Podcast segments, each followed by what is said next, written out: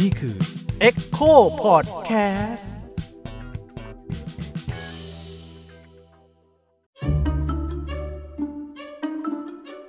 ลอดช่องปายอาจารย์เจตลอดช่องความเชื่อ ไปหาคำตอบด้วยวิธีคิดแบบวิทยาศาสตร์ กับอาจารย์เจษดาเด่นดวงบริพันธ์ สวัสดีครับ ผมยิ่งครับ นี่คือลอดช่องบายอาจารย์เจต EP ที่ 3 คราวนี้เราลองมาแยบๆเรื่องดราม่าของอาจารย์เองดีกว่าครับ คือหลาย ๆ ครั้งเราจะเห็นว่าอาจารย์เจตเนี่ย แกมักจะมีความเห็นแย้งกับเรื่องที่เราเห็นว่ามันมันไม่น่าจะผิดแน่ๆอะอยากจะชวนอาจารย์คุยเรื่องหนึ่งครับพอดีผมเห็นอาจารย์เอ่อโพสต์ Facebook ครับครับ แล้วก็เหมือนกับ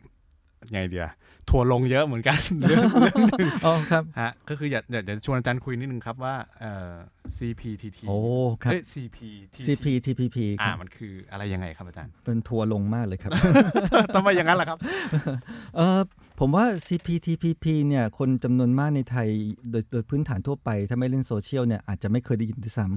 แต่ถ้าคนเล่นโซเชียลคุณก็จะเห็นที่เขาแชร์กันเยอะใช่ no CPTPP ทำเป็นโลโก้ทำเป็นกราฟิกเยอะไปหมดเห็นเป็น movement อยู่พักใหญ่อยู่เหมือนกันครับเรื่องแล้วก็ยังมีอยู่ในขณะนี้มันขึ้นอยู่กับอารมณ์ของรัฐรัฐเองด้วย เช่นอะช่วงก่อนหน้านี้เดือนที่แล้วก็จะมีอารมณ์ว่าเอ่อทางกระทรวงพาณิชย์ ท่านจุลินทร์จะเอาเรื่องนี้เข้าคอรมอพอข่าวมาปุ๊บคนก็ฮือมารอบนึงแอนตี้เลยไม่ให้แบบแล้วก็ถอยออกมาอืมสักครู่ก็มีข่าวใหม่พอมีข่าวใหม่ก็ฮือกันมาอีกรอบนึงอะล่าสุดท่านนายกประยุทธ์ก็บอกว่า เราไม่ควรตกขบวนเรื่องนี้อะไรเงี้ยอืมก็จะฮือกันมาฉะนั้นเราได้เห็น movement บางอย่าง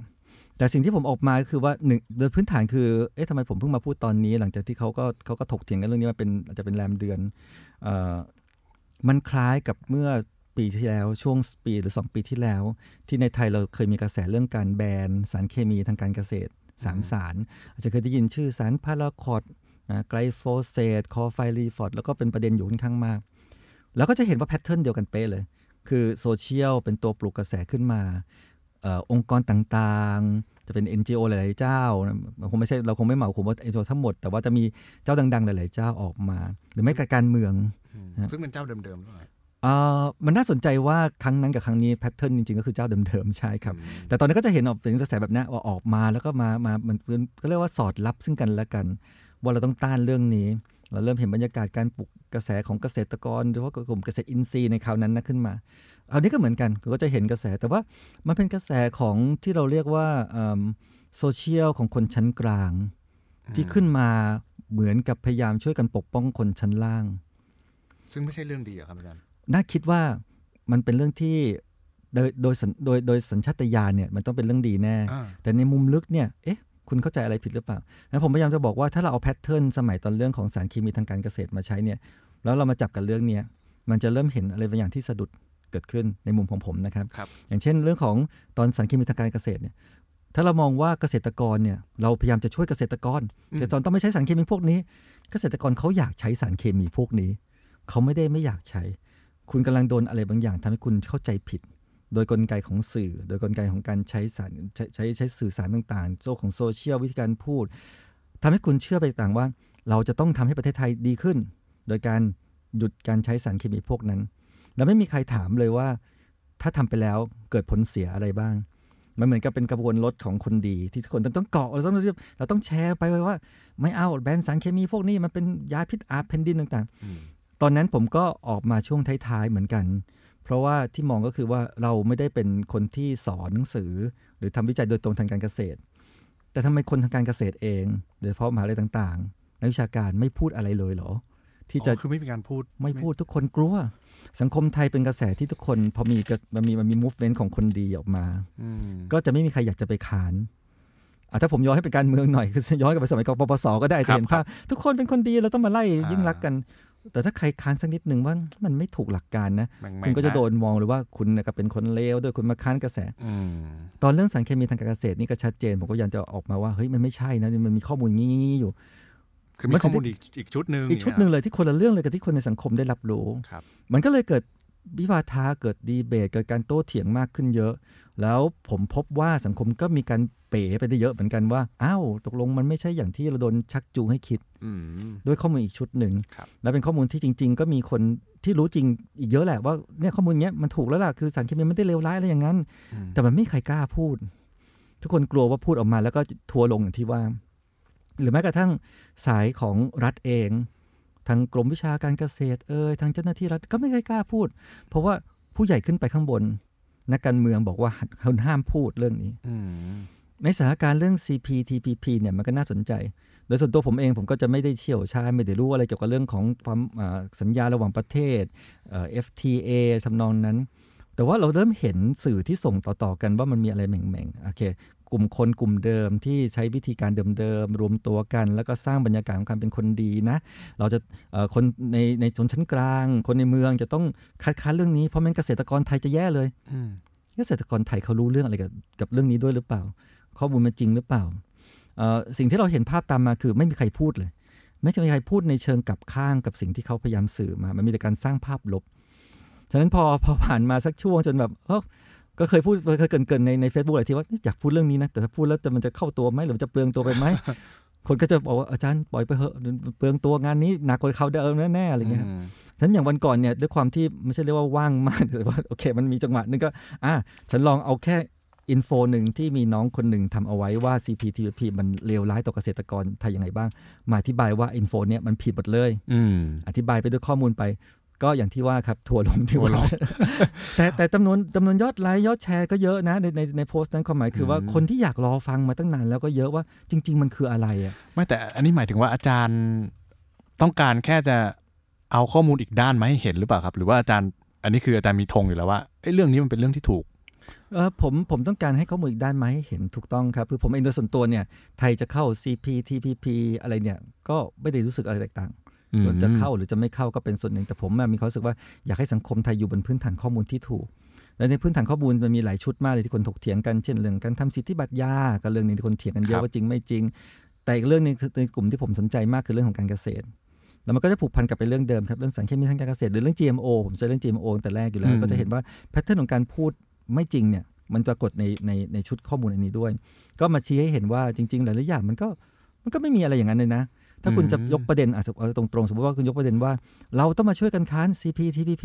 เพราะต่อไปเกษตรกรเก็บเมล็ดพันธุ์ปลูกไม่ได้ มันเลวร้ายเหลือเกิน ต้องไปเราซื้อช่วยของนายทุนอย่างเดียว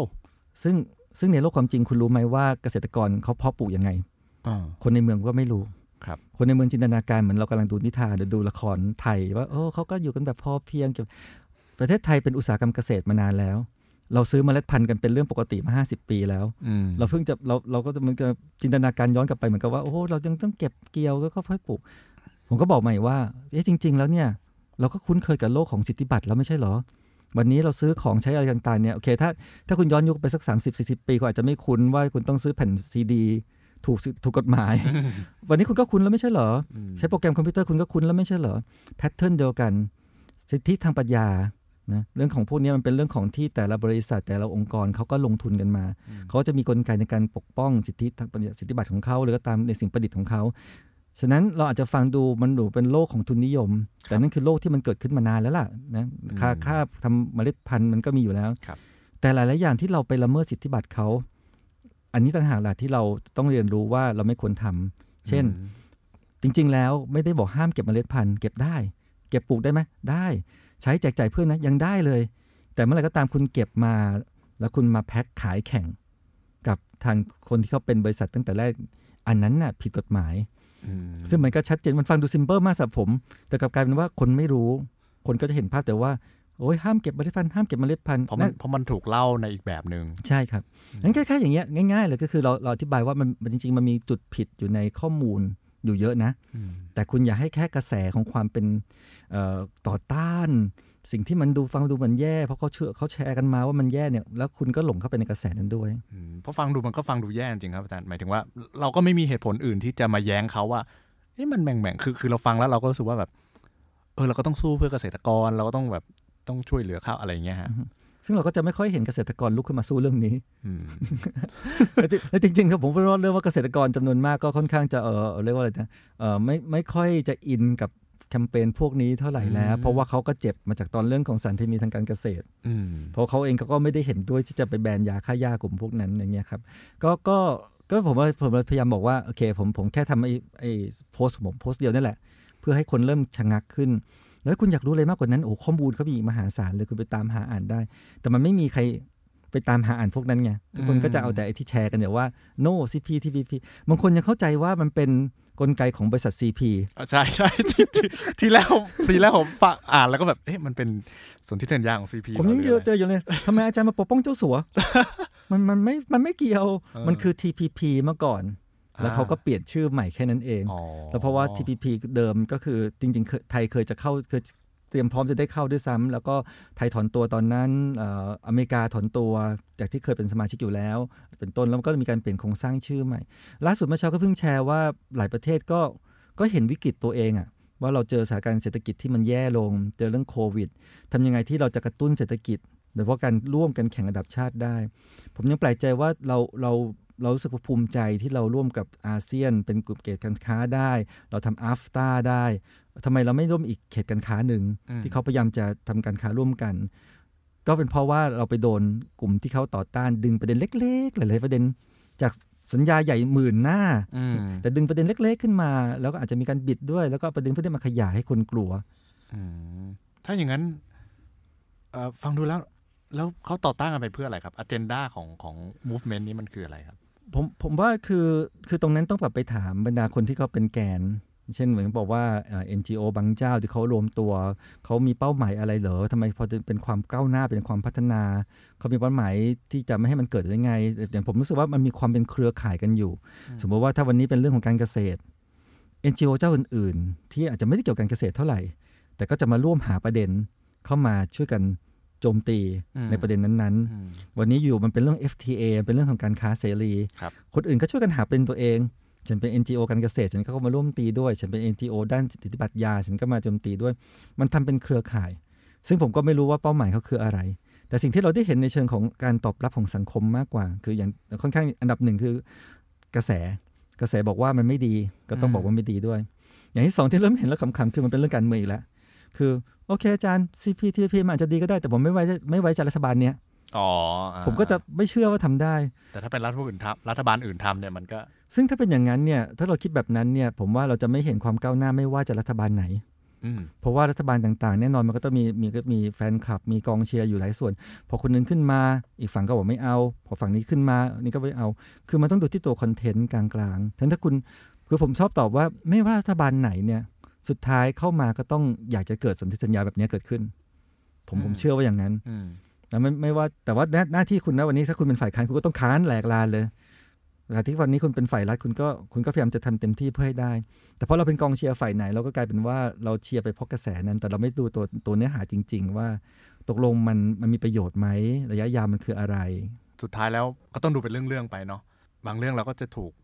ให้ข้อมูลแค่ด้านเดียวครับ ครับดังนั้นเวลาเราเจอเรื่องอะไรต่างๆเนี่ยบางทีเราอาจจะต้องพยายามหาข้อมูลหลายๆด้านครับใช่ไหมครัมับนจะคล้ายๆที่ผมเคยพูดแต่แรกๆที่เราคุยคุยๆกันนะครับ ว่าจริง ๆ สิ่งที่สังคมไทยขาดที่สุด และเป็นมานานตลอดแล้วคือกระบวนการคิด หรือการหาคำตอบแบบวิทยาศาสตร์ กระบวนการคิดหรือคำตอบแบบวิทยาศาสตร์คือการโต้เถียง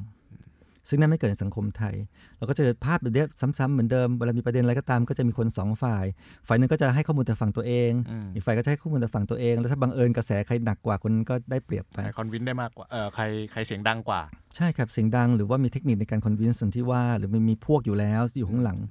แต่เราไม่เจอบรรยากาศการโต้เถียงอืมแล้วเป็นอย่างนี้มาเกือบทุกเรื่องอะไม่ว่าจะเรื่องการเมืองเศรษฐกิจสังคมโควิดมหรือแม้แต่มาเรื่องของไอ้พวกนี้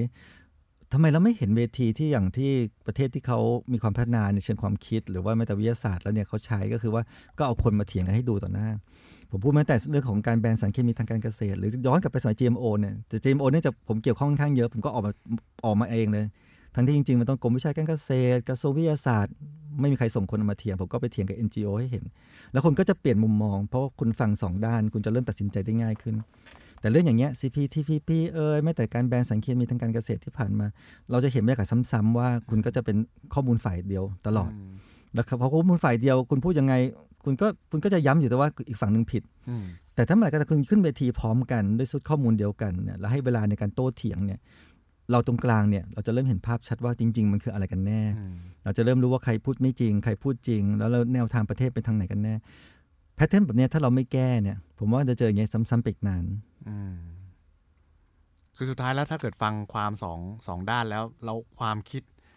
เอ่อกับเรื่องเนี้ยอาจจะไม่เปลี่ยนแต่อย่างน้อยเราอาจจะได้เห็นว่าเอ้ยมันมีอีกชุดความคิดหนึ่งที่ที่เขาอาจจะคิดต่างจากเราอะไรอย่างนี้ใช่ไหมครับอาจาย์ใช่ครับผมผมว่าจริง ๆ แล้วในในประเทศที่เจริญแล้วเนี่ยเขาก็จะบอกว่าสมมติคนร้อยเปอร์เซ็นต์เนี่ยครับแน่นอนทุกทุกเรื่องมันก็จะมีคนไม่เห็นด้วย 20%อยู่แล้ว คุณไปเปลี่ยนใจเขาไม่ได้หรอกอืมอีก 20%เนี่ยก็เห็นด้วยอยู่แล้วเปลี่ยนใจเขาไม่ได้หรอก มันเหมือนกับใครถือหางข้างใคร แต่ตรงกลางเนี่ยซึ่งมันใหญ่มาก 60%เนี่ยเป็นเป็นกรมการที่จำนวนคนมาก แต่เสียงเบาที่สุดเพราะเขาจะไม่รู้สึกอินที่จะต้องออกมาโต้เถียงอืมแต่คนตรงนี้ต่างหากล่ะที่สังคมควรจะต้องให้ข้อมูลเขาเยอะๆ ทั้งสองฝ่ายต้อง educate ต้องให้ความรู้กับคนตรงกลาง แล้วแล้วถามคนตรงกลางนั่นแหละว่าจะเลือกทางด้านไหน ปัจจุบันที่เราทำอยู่เราไม่มีอย่างนั้นเลย เราไม่มีสภาวะที่แบบว่าตกลงคนกลางๆเนี่ยคือข้อมูลที่ ฟังแล้วเป็นกลางจริง ๆ จากสองด้านเนี่ยเป็นยังไงบ้างเนี่ยคุณไม่มีโอกาสฟังแบบนั้นไงการเลือกตั้งก็เช่นเดียวกันถ้าเปรียบเทียบนะเราก็จะเห็นภาพเราก็นึกว่าโอ้ประเทศไทยมันขัดแย้งกันสองสีอะไรเงี้ยอืมไม่หรอกผมก็ยังเชื่อว่าก็คือสองสีที่มันคนมันไม่ได้เยอะหรอกแต่เสียงดังทั้งคู่อะแต่คนตรงกลางที่มีสิทธิ์จะไปโหวตจริงๆเนี่ยตรงเนี้ยสำคัญ แต่คนก็ไม่ค่อยให้ความรู้เขาเราก็ไม่แต่การเมืองเราก็ไม่ค่อยได้เห็นบรรยากาศการดีเบตทางการเมืองอืมเอ่อยุคหนึ่งถ้าเราขออนุญาตอ้างชื่อถึงพี่สรยุทธ์ครับพัชรจินดาเนี่ยเป็นบรรยากาศที่ดีมากเลยโอ้ตอนเย็นๆคนก็อืมคนบอกว่าดราม่าเหลือเกินอืมเฮ้ยแต่มัน educate คนนะคนนี้ได้มาโต้เถียงให้เห็นมัได้เห็นอ้จอริงเราก็จะรู้ว่าโอ้ยฝั่งนี้มันไม่ได้มีตรรกะเลยนี่นาอีกฝั่งนี้ก็โอ้โอเคอะไรเงี้ยอย่างเงี้ยเราไม่ได้เห็นมามาค่อนข้างนานแล้วแล้วผมหวังว่ามันถึงจุดหนึ่งมันคงได้เห็นบ้าง แต่ตอนนี้ไม่ไม่ค่อยเห็นภาวะนั้นเลยครับ